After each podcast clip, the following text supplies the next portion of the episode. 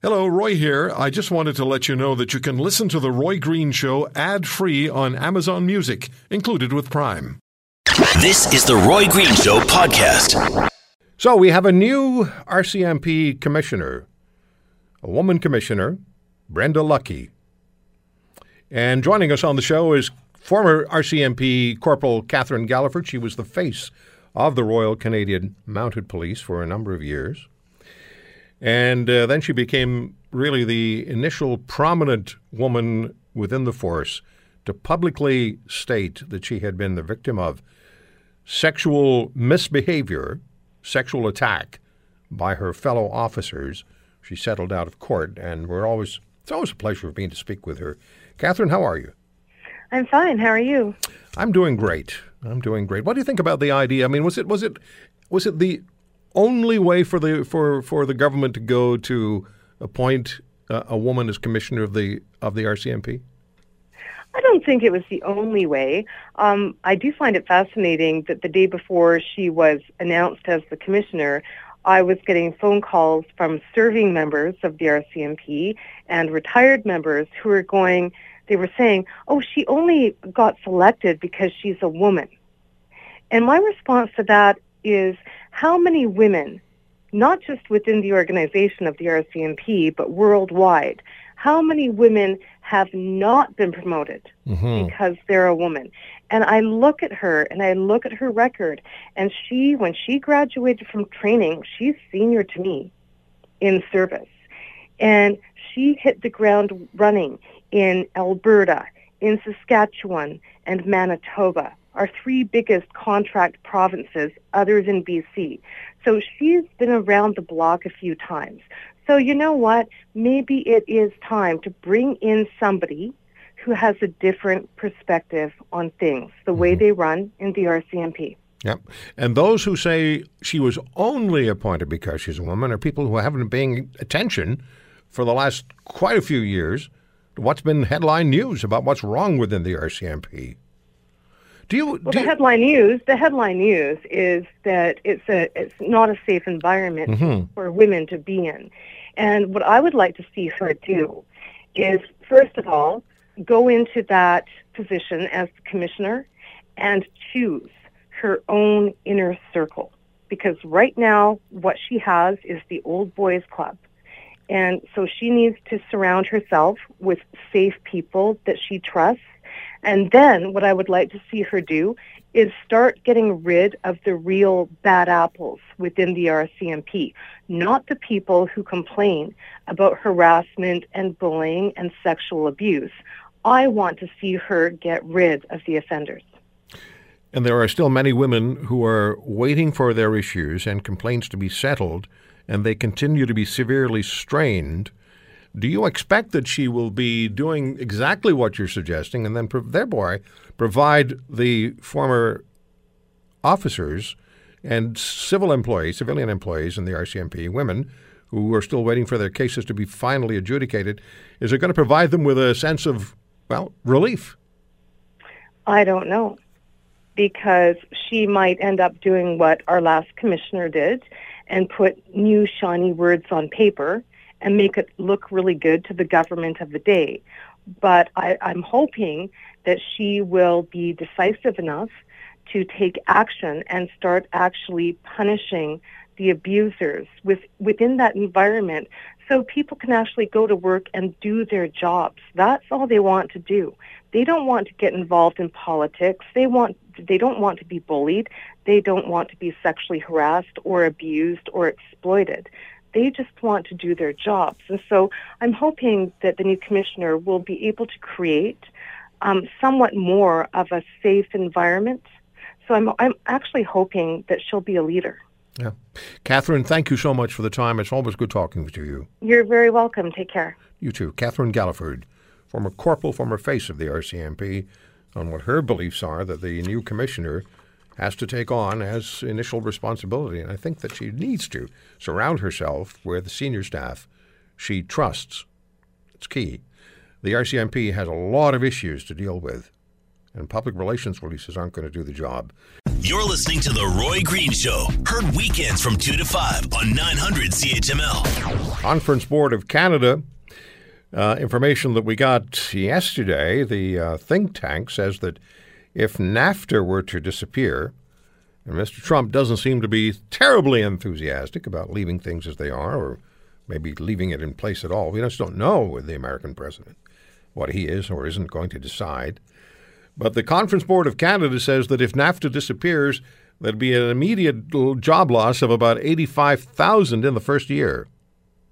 85,000 jobs in Canada in the first year. There'd be another 6,000 or so in the second year, and that's the best case scenario after NAFTA would disappear.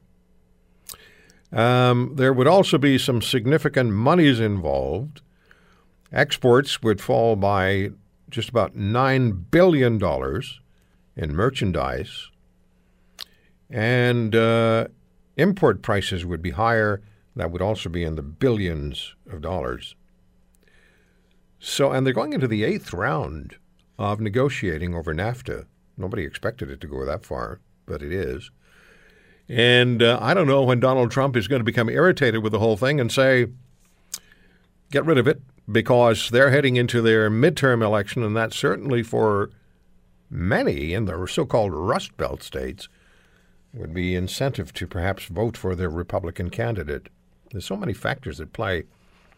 Joining me on the program uh, to speak, oh, there's also the, uh, the, of course, the steel and aluminum tariffs have been not uh, green lighted forever, but there continue to be, or at least there aren't, aren't going to be, uh, tariffs on steel and aluminum entering the United States from Canada.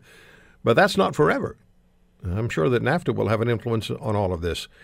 Joining me on the program is Corinne Pohlmann. She's the Senior Vice President of the Canadian Federation of Independent Business, the number one employers in Canada. Canada's small and medium sized businesses um, are responsible for most of the jobs that exist in this country. Corinne, thank you very much for the time. Are you uh, are you alarmed by what the Conference Board of Canada released yesterday? Um, it certainly is alarming, but it's not surprising given how important NAFTA is as a trade agreement for Canada. I mean, over 80% of our trade, or approximately 80% of our trade, is with the United States. So anything that can jeopardize that trade is going to absolutely have an impact. So those numbers are certainly surpri- you know alarming, but not necessarily you know a huge shock to me given the uh, dependence Canada has on the United States as a trading partner. Is it your sense that our federal government is doing everything that it should be doing in order to come out of this uh, with the best possible result for Canada? You know, this is such an unpredictable scenario to be in. And frankly, I think the Canadians have done uh, a great, a very good job um, trying to manage what is a kind of unmanageable situation in some respects, right? So um, I think that they are staying firm on issues that they think are uh, kind of ridiculous from our perspective, and you know, putting forward, I think, um, I think a pretty brave face, given you never know from day to day what's going to happen. Now, what about your members, the small business community, medium and small business community across Canada? They've been through quite a few shocks over the last 12 mm-hmm. months. They've uh, they haven't really known what shoe was going to drop on them next, and from whom, and under what circumstance. How are they feeling? What's the level of confidence nationally in the medium and small business community that 2018 will turn out to be a year that they wouldn't look back on as something that was at least somewhat more predictable. Yeah, I, unfortunately, um, there's quite a bit of nervousness about uh, where things are going. NAFTA just being one of the issues, of course, that uh, creates that nervousness. Uh, layered on top of that, of course, is also the Americans introduced some pretty big tax reform bills that are significantly reducing taxes in the United States that are going to make Canadian companies even less competitive, um, no matter what happens with the uh, free trade agreement.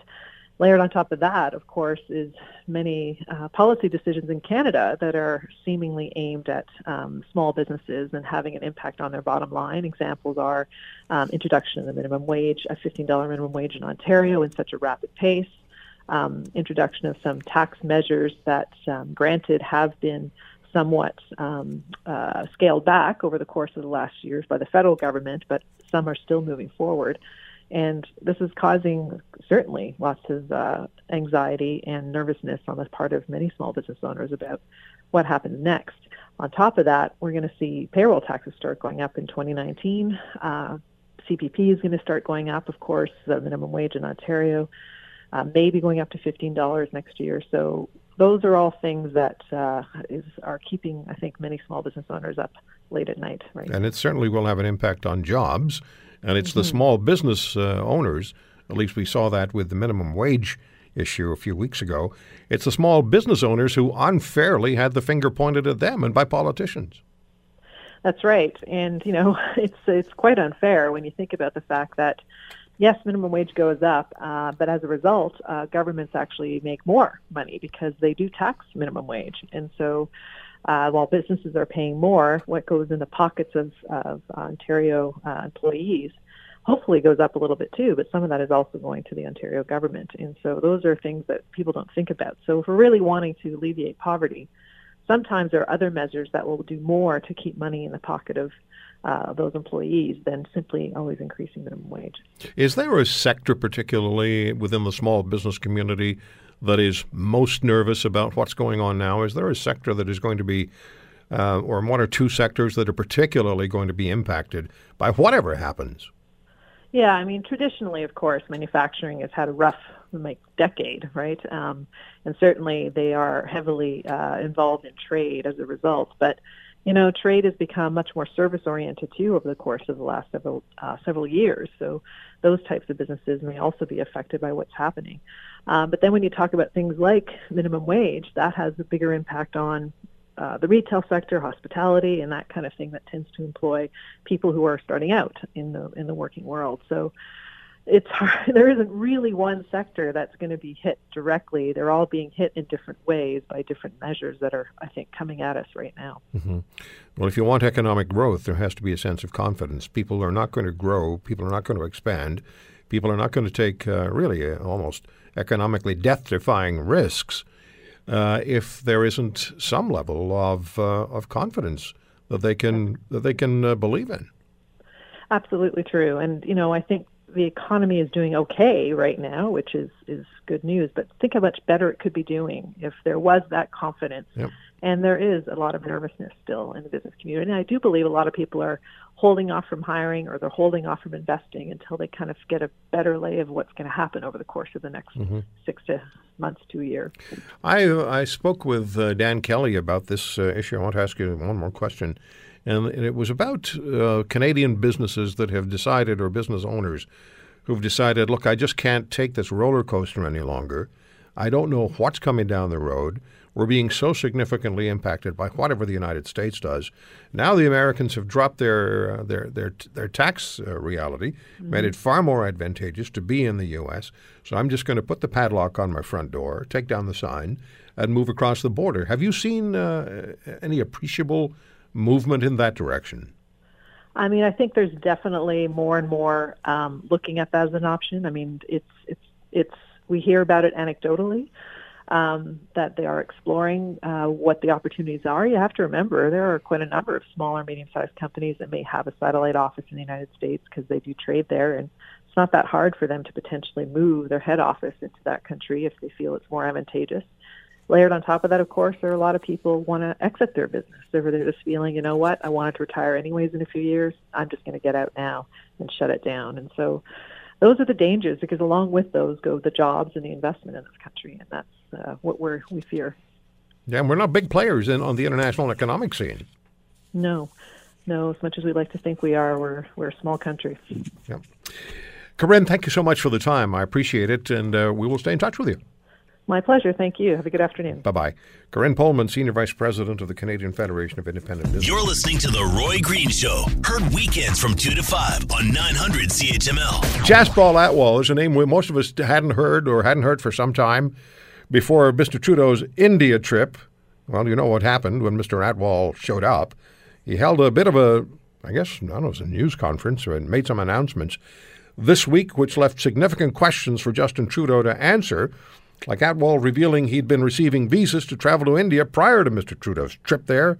So then, why did the Prime Minister's office and the Prime Minister float the idea that there was an Indian conspiracy behind Atwal's appearance in India and then drag a nameless bureaucrat into the whole issue? Scott Newark is back with us, former Alberta Crown Attorney, former Executive Director of the Canadian Police Association, adjunct professor at Simon Fraser University. You have a lot of questions, Scott. What's uh, what's the most pressing question that the Atwal appearance has raised for you?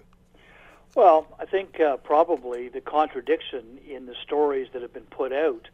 Uh, as you uh, uh pointed out in your introduction, um, this is literally a guy that got recommended uh, to the Global Affairs, Foreign Affairs, by his local MP, Jaspal Atwal, sorry, by Randeep Sarai, um, to attend one of the official events. And um, it wasn't that there was a security risk here, there was an optics uh, risk. And it, it appears almost certain now that Mr. Sarai, uh, who knew Atwal's uh, terrorist uh, conviction, Sikh terrorism conviction background, didn't tell the foreign affairs people about it, and they, who have their own intelligence bureau, uh, didn't bother to identify or didn't uh, have the uh, capability to identify who he actually was. And then uh, he attended the first event in uh, Mumbai, and these photos were taken of him with Sophie Gregoire Trudeau and Minister Sohi, Immigration Minister, uh, sorry, uh, Infrastructure Minister Sohi, who was attending, which got somehow leaked to the media, and all hell broke loose. And as you say, thereafter, as opposed to simply saying, you know, sorry, we should have uh, considered the optics of this, they came out with this bizarre story and we, no one really knows exactly whether it was designed by the Prime Minister's office. And the nameless bureaucrat you refer to is Daniel Jean, who is the uh, Prime Minister's national security advisor, who's a career bureaucrat. And guess what uh, department he's worked in his entire career? Foreign Affairs. And he came out with this, you know, truly strange uh, conspiracy theory that somehow the Indian government had uh, this plot to bring this guy to uh, India to embarrass Trudeau. And as you say in the uh, media uh, conference, and it was reported earlier, uh, in fact, this guy had a visa. He'd uh, visited India twice before in the preceding year. Yeah. So uh, that doesn't make any sense whatsoever. And you've got these conflicting stories. And what I find the most alarming about it all, uh, uh of all, uh, Roy, is the fact that it appears either knowingly um, uh, or out of complete ignorance uh, the prime minister's office ends up putting their national security advisor to do a supposedly anonymous phone briefing of the media and to mislead the media and thereby Canadians about this Indian conspiracy theory. And now they're caught, and this guy, Atwal, holds his press conference to say, look, you know, I wasn't security concerned. The Indian government had let me in. He's, he apologized for any embarrassment he may have caused. But I think Canadians are once again becoming concerned about the uh, ignorance and arrogance that's being displayed by this uh, liberal government. Well, you know, how can you be so wrong so many times?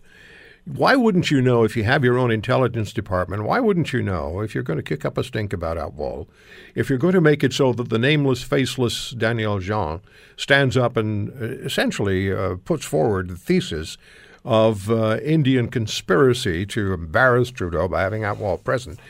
How do you not know that the guy's been able to get in and out of India with Indian permission before Trudeau's trip?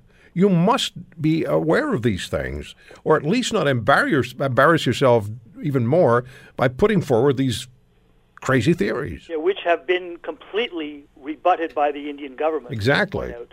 Uh, that's where I say I think it comes as a combination of uh, ignorance in not properly uh, you know, uh, doing the uh, the work in advance to identify who this guy was, which is the reason why uh, this uh, MP uh, Randeep Sarai that withheld the information appears to have withheld the yeah. information. But you know what, Scott? Got kicked out as the chair of the caucus. Yeah, Atwal is Atwal was not an unknown quantity. It's not as though they were. There's not as though they can say, "Well, we really didn't know anything about this guy. We hadn't heard about him. We knew just some a few things, and this is what yeah. troubled us." His his presence on the radar may have not been particularly high in 2017, although there was an issue about automobiles and fraud. But uh, he certainly had uh, visibility on the radar. Yeah. And so there was no excuse for them not knowing what he was about. Well, two things. This guy, Sarai, uh, the ND, uh, the MP from British Columbia, when he was uh, he first spoke about it, Yeah. uh, you'll uh, recall that he didn't say that it was oh I didn't know about him. He said it was an error in judgment. In other words, he did know about him. Okay, he was perceived to be a local influencer in the Sikh community. So this guy, and understandably, that's how politicians do business, decided to you know d- do him a, a potential favor, but obviously didn't identify his background. And the people at Global Affairs. Uh, for for whatever reason, and you know they might want. And I've got I've got 15 seconds, Scott. Didn't identify who he was. Yeah. Many questions. We thought maybe this one would have been put to bed, but apparently not. I don't think so. I Nope. think there will be more there. And as I say, having your national security advisor Yeah. come out with Yeah. this bizarre story, Yep. obviously, I mean, what is Mr. Trudeau going to do about it? Gotta go, buddy. Were they part of it, or what is he going to do? Yes, sir. Maybe Gotta go. To, to be removed. Thank you, Scott. All right, Roy. Talk to you again. Scott Newark. You're listening to The Roy Green Show. Heard weekends from 2 to 5 on 900 CHML. In British Columbia, the anti pipeline issue continues. And uh, there was a temporary injunction granted to Kinder Morgan to uh, stop protests against its construction of uh, the Trans Mountain extension, and which is going to triple the amount of oil making its way from Alberta to Burnaby, British Columbia. And uh, in Vancouver, I heard yesterday and read yesterday that some 7,000 anti pipeline demonstrators were projected to uh, be in the city. I don't know if that's still the number or if that's still the situation. Kyle Benning joins us from CKNW in uh, Vancouver, our Corus radio station, which carries this radio program, which we greatly appreciate. Kyle, thank you very much uh, for the time. And what can you tell the people across Canada about what's happening, first of all, on Burnaby Mountain, and then tell us what's going on in, in Vancouver? Well, good afternoon, Roy. Uh, right now in Burnaby, some uh, thousands of people are set up nearby where the Kinder Morgan uh, sort of headquarters in Burnaby is. Uh, as you mentioned earlier, there was an estimation of 7,000. Our uh, reporters on the ground say closer to 2,000. So they're gathered a few blocks away from Kinder Morgan headquarters right now at a local elementary school there, uh, where they've marched through the streets of Burnaby, a, lot of uh, high police presence and they're uh, making their voices heard against this project. And later this afternoon in downtown Vancouver, some uh, pro pipeline activists are going to be holding their own protest uh, within the downtown core. And some of them have come from uh, Alberta. That's right. Yeah. So the group that's organizing it say they're busing people in from Calgary and Red Deer to take part in this protest. Of course, uh, there's been not only between uh, Albertans and British Columbians, but also the governments have been sort of at each other over this issue as well. Uh, so Albertans are being bused into downtown Vancouver to make their voices heard. So, how much activity is there going to be in downtown Vancouver? In downtown Vancouver, it's uh, it's too soon to say, but uh, we're estimating pr- probably hundreds of people taking part in this protest.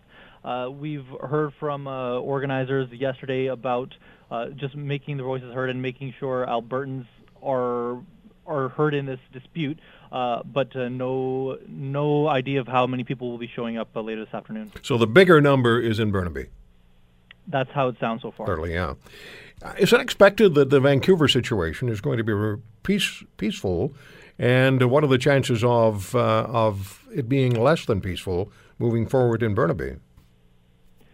Uh, from what it sounds like, it's been pretty peaceful in Burnaby so far. There, as I mentioned, a, a large police presence is there, and um, as you mentioned, that court injunction was in place yesterday, the interim court injunction. So organizers are trying to make sure everyone's following the rules and staying within the bounds of the law, and uh, sort of ushering people away from the Kinder Morgan entrance. Uh, one thing that did come up earlier this week: six people have been arrested uh, because of protests near uh, Burnaby Mountain at the uh, Kinder Morgan headquarters. Um, but uh, if anything, I believe that the protest within the downtown core has a chance of becoming a little bit more ruthless, maybe uh, a little bit higher tempered, just because I wouldn't be surprised if some uh, anti-pipeline protesters show up at that one as well. Yeah, and you never know what passersby are going to do, whether or not they'll take uh, take an active position. Um, you mentioned the political side of things, with the Alberta and the British Columbia governments having already um, taken shots at each other, n- n- not to sink the ship, but certainly to to be noticed. What are the politicians in British Columbia, and particularly what are the politicians in Vancouver saying? Well, we've heard from uh, some local politicians today, and of course from the provincial government throughout this whole process. Uh, Premier John Horgan has mentioned he's going to take it to the court and is hopefully trying to do everything through the court process. Uh, it doesn't sound like he wanted to respond to the wine ban that uh, the Alberta government put in place a few weeks back, but then rescinded. Um, locally, uh, municipal gov- governments seem to be on board with this. Uh, as we know, the city of Burnaby has been uh, one of the key players in this, not issuing permits so Kinder Morgan can continue work on those terminals. Uh, the city of Vancouver has mentioned that they're against this as well. Actually, a, a councillor is at that protest in Burnaby right now, and several MPs and MLAs have voiced their opinion against it. All right, so we'll watch what goes on, certainly in uh, Vancouver this afternoon. It starts at uh, 2 p.m. We're supposed to start at 2 p.m. local time, right? That's right. So 2 p.m. local time, it will be uh, downtown Vancouver, and we'll see how many people turn out for that one. Uh, just around the time the Chinese wedding starts at the uh, convention area for the Ontario Progressive Conservatives. That's right. Kyle, thank you so much for the time. Thanks for the report. Appreciate it. No problem. Chat soon, Roy. Bye bye. Kyle Benning from CKNW Radio in Vancouver.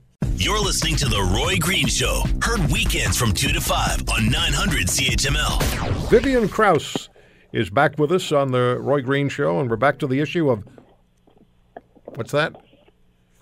Never mind. Hi, Roy.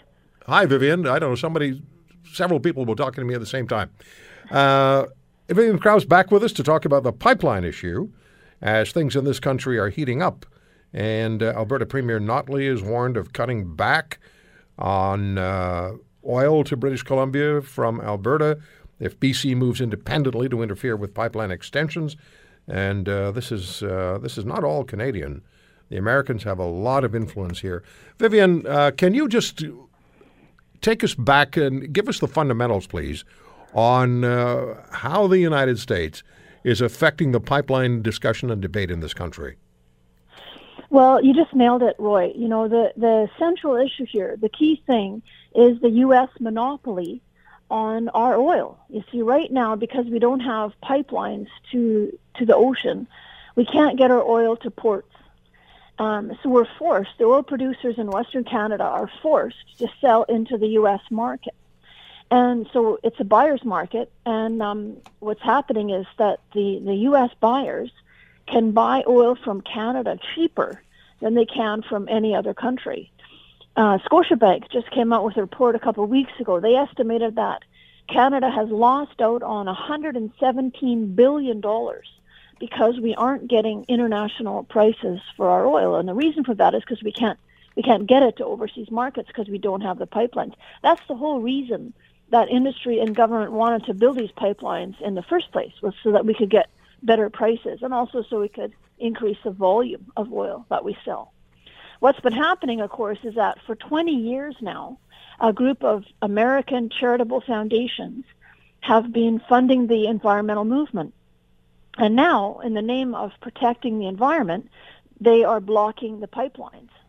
So whether that was their explicit intention from the get-go or not, the reality is that by blocking these pipelines, they are continuing the U.S. monopoly on our oil and keeping Canada over a barrel. Now, is our federal government asleep or tacitly approving of what's going on? Well, that's a question for the Prime Minister. But you know, I one thing I, I, I remember hearing from him uh, a few years ago is that apparently his father, at one point, of course, former Prime Minister of Canada Pierre Elliott Trudeau, apparently his father gave him a piece of advice and said, "Look, you know, three things you got to get right. It's the relationship with the provinces, the relationship with First Nations, and the relationship with the United States. And of course, for any prime minister, no matter what party you are, if you're in office, you've you've got a very difficult choice. You can either um, you can either serve Canadian interests and get the best prices possible for Canadian exports.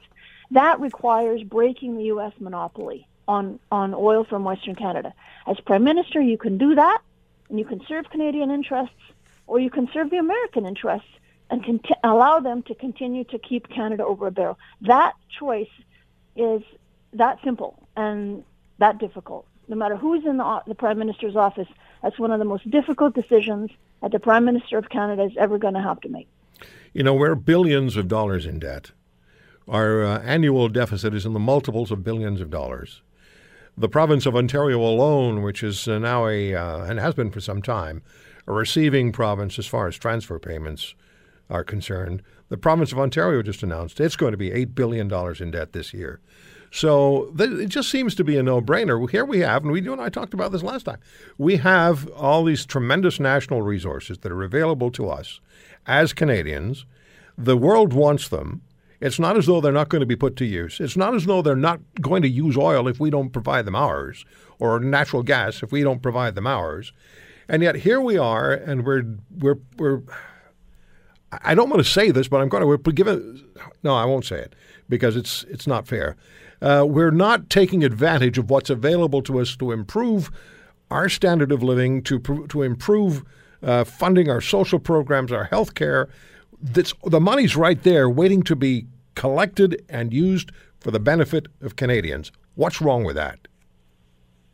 Well, you know, this is exactly the issue that we need to be talking about, Roy. You know, I mean, if Canada, if if if we as Canadians cannot live within our means as a nation, if if we can't live within our means and and if we have to go into debt by hundreds of billions of dollars, if we can't live within our means with all the abundant, incredible natural resources that we have, then then something's wrong, mm-hmm. right? Because if any country should be able to do this, it's us we have the we have the natural resources, and we have massive we have massive amounts yeah. of natural resources and a small population. Yeah, so I think there's something terribly wrong when we are indebting future generations, putting the burden of debt on their back. You know, I it, it, it nothing makes me sicker than than than you know thinking that what we're what we're stacking on the credit card uh, of our of our children. You know, I, I'm in my 50s. I, I have a daughter who's 25 and what are we doing to these kids? What are what are we just can't let this happen. No. You know, because eventually that the interest alone, here's something to think about. The interest alone on our federal debt, that's not even including the provincial or municipal levels, but the interest on our federal debt alone is about 30 billion. It's roughly the same amount, more or less, as what we pay in GST. So imagine that. As Canadians, all the GST that we pay, it doesn't get to go to pay for hospitals or bridges or police forces or our justice system or anything. All that GST is just paying the interest on our debt, not even touching the principal. That's what's so absurd about the situation that we're in. And now we have a chance to increase uh, our national revenues by exporting our natural resources in a, in a responsible, proper way, benefiting the poorest parts of our country, our rural areas, and the First Nations, who are the people in poverty that we need to help get out of it and we're letting this opportunity go. Why?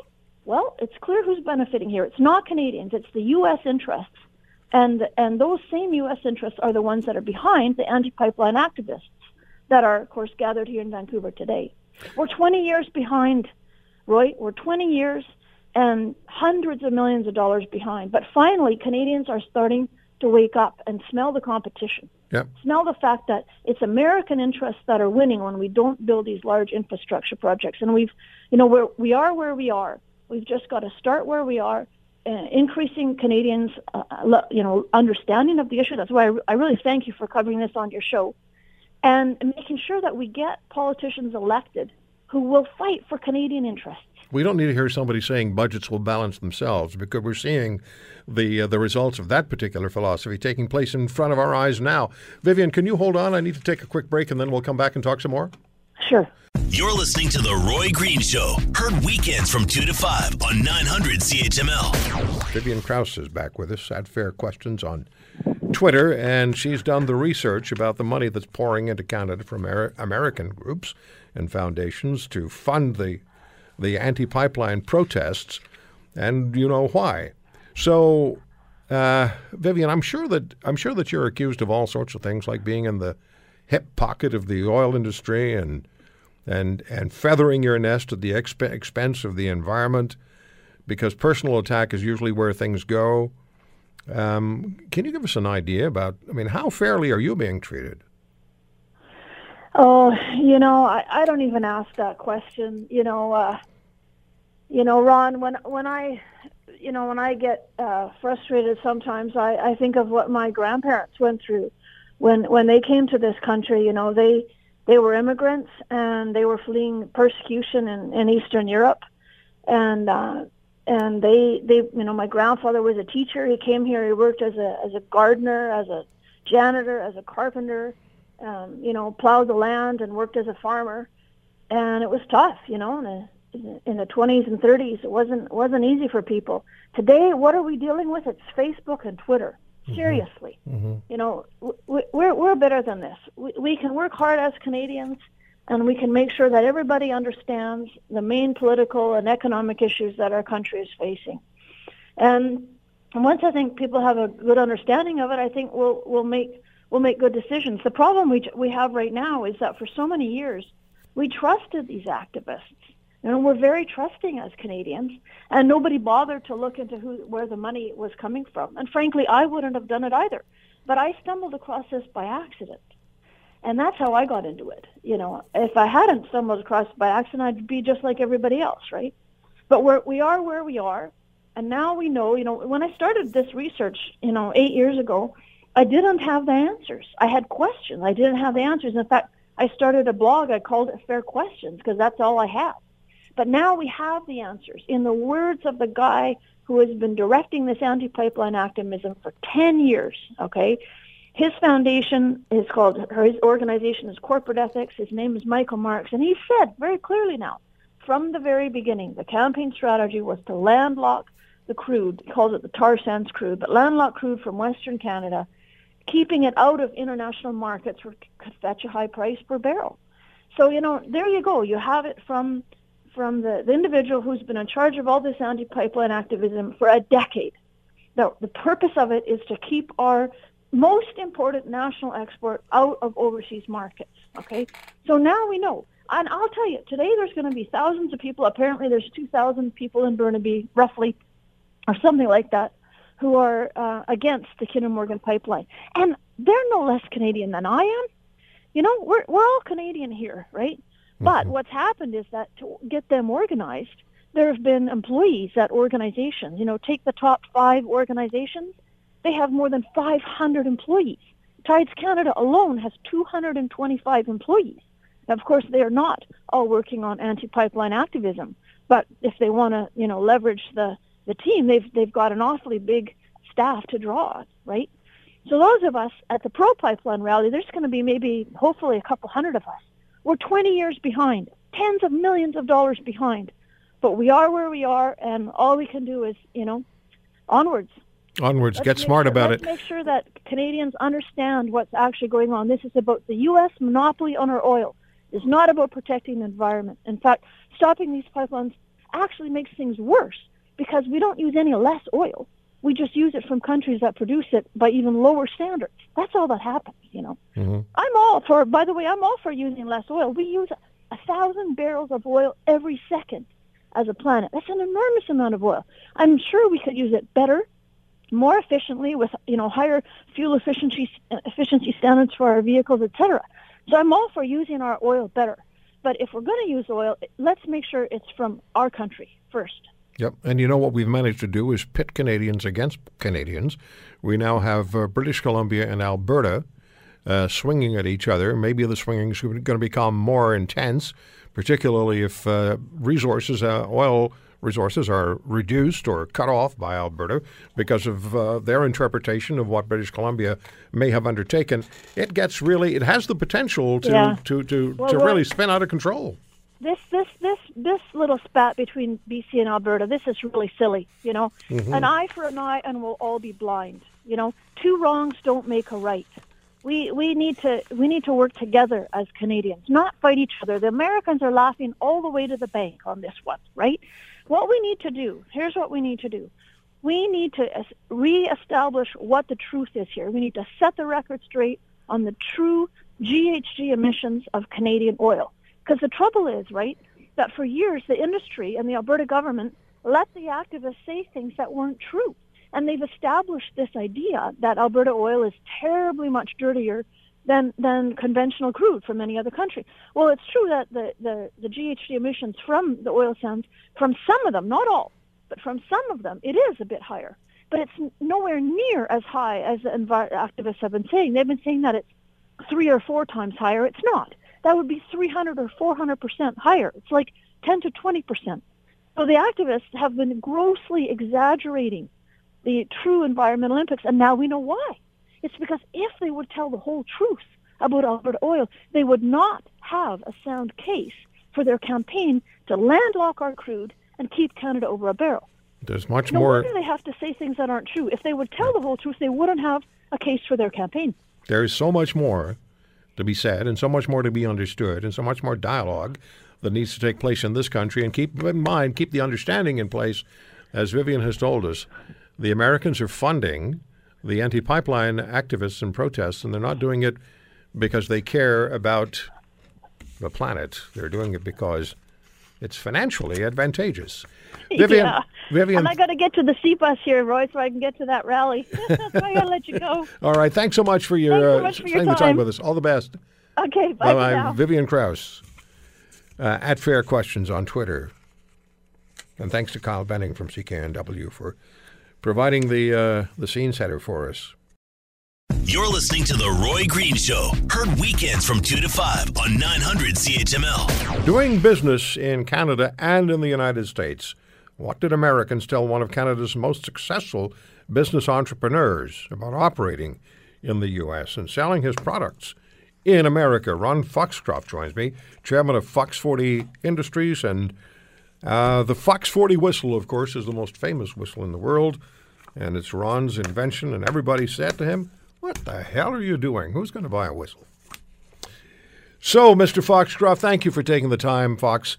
What do Canadians need to know about doing business which involves the United States? It's a it's a it's a dominating conversation now internationally between our two countries. What do we need to understand? Well described, Roy. It has dominated lately with uh, all the talk. I never want to diminish all the talk about the uh, the tariffs and the and the free trade discussions because, Roy, that's going to affect all of us uh, as uh, as exporters. But uh, you know, when uh, when we started many years ago with with the whistle, of course, we've added 250 products to Fox 40. Um, one of my engineers said to me, "You know, you better go to the big." And and um, I sub- subscribe to the theory. Uh, it's you're given two ears and one mouth used proportionately. So I asked, "What is the big?" And they said, "Stupid, export. You've got to export." Canada's a wonderful country, but if you just decide to uh, manufacture a product and sell in Canada, you're not going to pay for your blueprint. So obviously, we uh, we went to United States, and and I was quite familiar, as you know, in in operating in the United States because I was a basketball referee down there. So I was very comfortable. I I loved loved my American friends. So we started doing business down there, Roy, and um, very early we received some uh, uh, very, very good advice. Uh, a top official in the U.S. government said to me, if you're going to do business with us in the United States and, and enjoy our revenue, then you better love us or leave us. And I paused and asked the question, uh, can you tell me exactly what that means? And they said, well, you better invest as much into United States as you take out. And Roy, that's exactly what you should do culturally in dealing with United States. So we invested, we bought property, we bought a plant, we operate an office, and uh, delightfully we hired very good U.S. Uh, em- employees who who have just been fantastic. Although we're neighbors side by side, there are cult- cultural differences. So the first thing that you have to understand is invest. Uh, put more in than you take out, and that's been very, very successful. The other thing, too, Roy, uh, being Canadian and um, trading internationally is a really big advantage. People come to us and they describe Canadians and they say, you know, Canadians are honest, they're reliable, uh, they have integrity, uh, they they are innovative, and uh, they're sensitive leaders. However, in in dealing with United States, it sort of helps to be American. And we get a lot of calls uh, into our U.S. office from really good U.S. customers, and they say, uh, Are you American? Well, Roy, we operate in the States, we hire American workers? And the answer is yes. And and there just seems to be uh, an an acceptable mood if we can say yes, we we love you. So there's a there's a pragmatic side of things here that says if you want to work with them, you have to understand them, and to understand them, you've got to listen to them. And when they listen, when you listen to them, you'll understand what it is they want you to do. And if you do that, there's profitability involved for everybody. Yes, and you know, culturally too, um, Americans love entrepreneurs. Americans love people that make good products that are innovative and make a profit. Uh, sometimes, Roy, and I have to say this on your show, it's not always like that in Canada.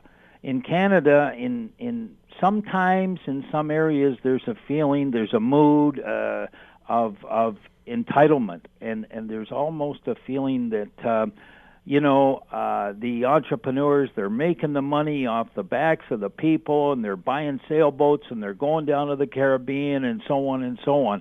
But in United States, they love hard working uh, entrepreneurs that are prepared to invest and prepared to put in and and just make make money, hire people, make a profit. Uh, of course, make a good product uh, and make an innovative product. But it's it's really good. And I I look back to being 30 years in business, and we now trade in over a hundred countries. And uh, you know, it's it's really important that you adopt to the slight cultural differences that are in in each of the countries, including the United States. The other thing I, I often tell people that are intimidated to become an exporter, you know, you have to have people. First of all, I subscribe with the theory hire people smarter than you. So my people, uh, and and this includes operating in the United States, Roy, have to have a PhD in shipping, international banking, government relations, and barriers. And in United States, and this applies in Canada as well. As a as an entrepreneur, as an exporter, you're judged on how you overcome adversity, and uh, specifically um, we're going through with the United States these NAFTA negotiations, and um, we're going to have to have a plan B on that situation. Ron, I have about I have about twenty five seconds. Okay. If if you had one piece of significant advice, one piece of advice to give Canada on negotiating on NAFTA, what would you what the, would that advice be? Free trade is good. Protectionism doesn't work. Okay listen and understand the cultural differences. Listen to what people tell you, what Americans tell you, and uh, there's profitability and there's success at the end of that particular road. You said it, Roy. You'd make a good entrepreneur exporter. I'm on it. Thanks, Ron. Thank you. Take care. Ron Foxcroft, the chairman of Fox 40 Industries and Tradeport International. You're listening to The Roy Green Show, heard weekends from 2 to 5 on 900 CHML. There's speculation that Bruce McArthur, he's the alleged mass murderer in Toronto, been written about nationally, internationally, may be declared Canada's most prolific serial killer by the time it's all over and counted and and prosecuted and taken care of judiciously. What's the experience when a serial killer sets uh, his or her mind on killing you? Holly Dunn and her boyfriend were attacked by Angel Maturino Resendiz. He was known as the Railroad Killer in the United States. Uh, Resendiz did murder Holly Dunn's boyfriend and left Holly for dead after raping, beating, and stabbing her. Her book is called Sole Survivor. She joins us on the Roy Green Show. Holly, thank you very much for taking the time, and uh, why go public with everything that's happened to you? Thank you, Roy, for having me. Um, truly, I feel like um, I could. I had two choices. I could either crawl into a hole or I could do something about what happened. Um, and I chose to do something. And so, going public was really a reason to go public was that I wanted the story to be right. I wanted the media to know the the correct story because so much was being written about what what what happened and so much of it was incorrect. So at first, I was I was going public to make sure that they got the story right um, because I wanted I wanted it correct. Um, and so that that was the first reason I went public. But then also I realized that by going public, I could begin to help others. So really, really a reason to go public for me was to start the pro- start the process of helping others. When I first uh, read about you and then knew we were going to be talking, and uh, considered the fact that you've gone public, and I've worked with a lot of uh, victims, crime victims organizations in Canada. My sense was that what you were doing was empowering people to uh, to take charge of their own lives again, to uh, to to be themselves again, to to uh, be strong again, and not just allow the person who victimized them. And some attacks are obviously much more egregious than others, but not allow the situation to control control them for the rest of their lives. Right. Right, and you know, I, I if I can be a voice for other victims, I, I want to be. I want I want people to know that bad things can happen, that there's life after it does, that you know you can go on and live a happy life when bad things happen. Um, I think that's a big theme in my book. Is you know that that it's it, it is the story of what happened to me, but it's also a story of inspiration and you know hope. Mm-hmm. I, I think that there's there's a hope that that is in my book that that I want I want people to have that hope too. What were you doing? What were you and your boyfriend doing when you encountered this Angel Resendiz? Um, we were actually um, taking a walk. We were at a college party. We were both. I was 20. He was 21. Um, we were at the students at the University of Kentucky, and we were actually taking a walk um, near the railroad tracks, near where the party was. Um, and and you know we were actually getting up to go back to the party and he this man approached us from behind an electrical box. He had been sitting there watching us the entire time we had been walking on the tracks. And what can you tell us about what took place? I'm, there's a certain amount of um, hesitancy in my question which you probably gathered well, sure. No, no, no worries. I, you know, I'm used to talking about it, and I'm used to having um, pretty much any question you can imagine asked of me. So I don't, I don't mind answering.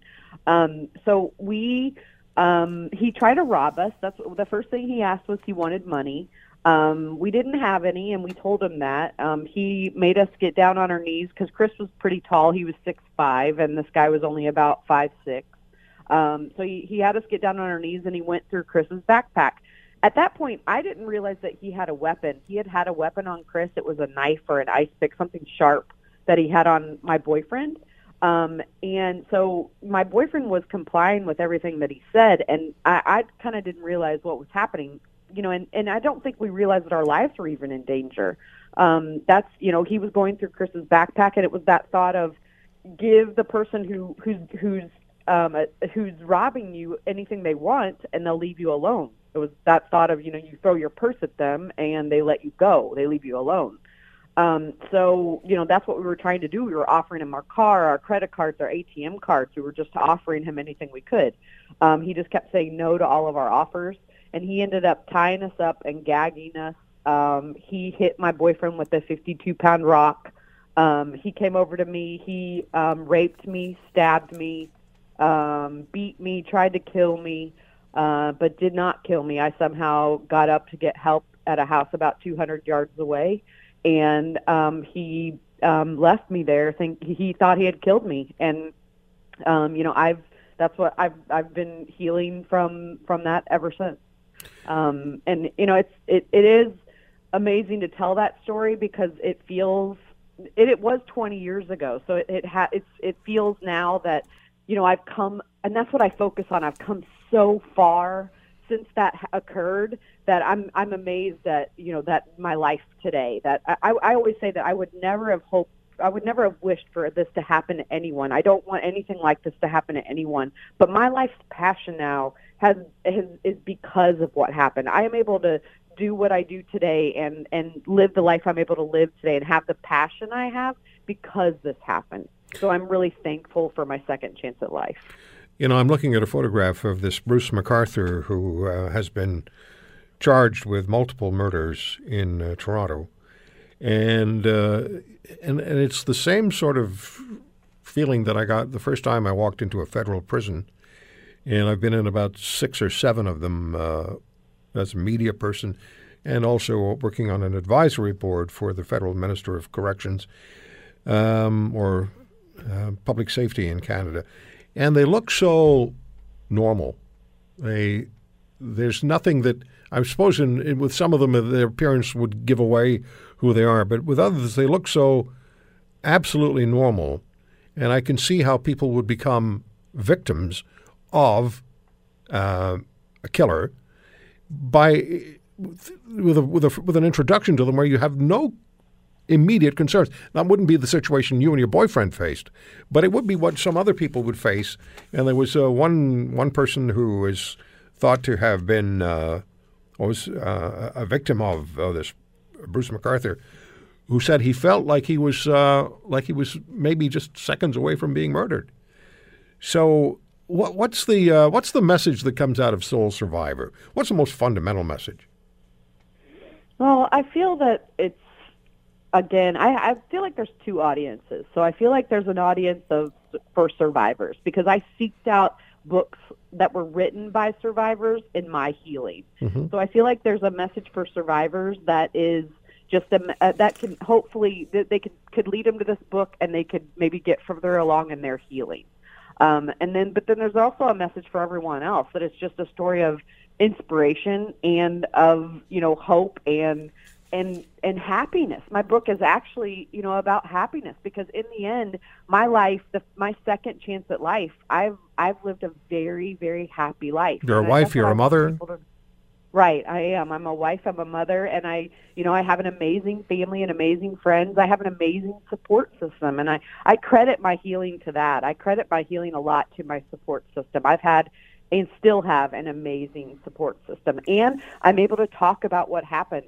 I think being able to talk about what happened to you anytime you're you have anything traumatic happen in your life, being able to talk about it helps it to lose its power over you. It helps mm-hmm. to lose you lose it loses the control it has over you when you can talk about it. You're listening to the Roy Green Show. Heard weekends from 2 to 5 on 900 CHML.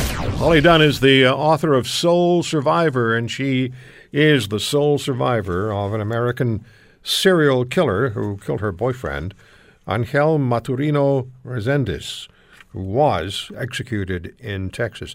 Did uh, when he was executed, was there any sense of of uh, relief? Did it? Uh, how did that affect you, Holly?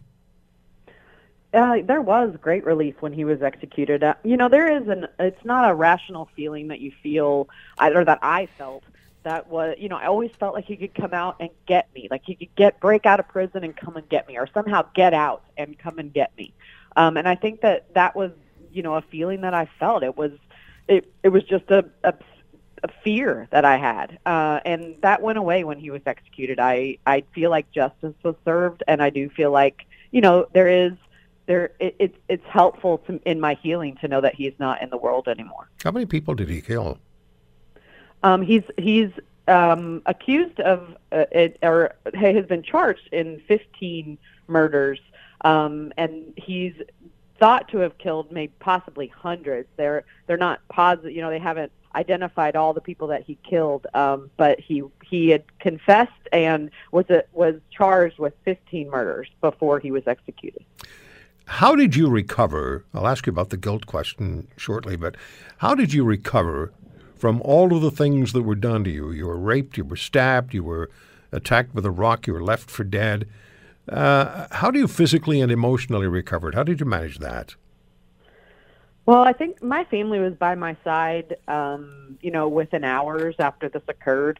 Um, and I think, you know, I was I was treated very well in the hospital. I was, um, you know, not questioned by police except for the who, what, when, where, and why. They were I guess, somewhat gentle with me. Um, because I was so physically injured, I think that, you know, I was treated a little differently than sometimes most rape victims are treated. Um, and so, you know, I, I was just treated well. I think that I had a good experience with police officers, with doctors, with nurses, with my family, and I think that all helped in my healing, mm-hmm. uh, especially immediately. Um, I, you know, that's that's a lot of thing that that's what a lot of victims don't have is the support of their family, their friends. Um, you know, they they're afraid. They they feel shame.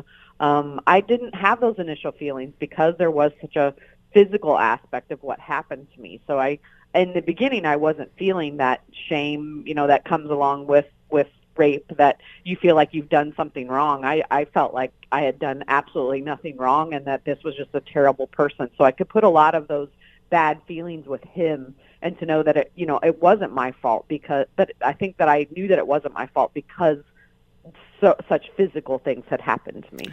What about the question then of survivor guilt? I definitely um, suffered from survivor's guilt. Um, I didn't talk to my my boyfriend that was killed. His name was Chris Maier, and I did not talk to his parents until um, several months, well, maybe a few months after the attack. Um, and I, I, the reason I didn't talk to them was because of survivor's guilt. I felt terrible that I survived and that Chris didn't, and that my parents were getting to, you know, have dinner with me and to be, you know, I was able to be at their house and be around them. And I felt guilty that Chris's parents were alone and they didn't have him anymore. And, you know, I felt guilty that his friends didn't have him anymore. It was, and then I, I felt an even greater guilt when, when he, he was seen at, when he was, it was known that he was, that my attacker was a serial killer I felt an even greater guilt because I knew that there were so many victims and so many people that he killed, and I was the only one who lived.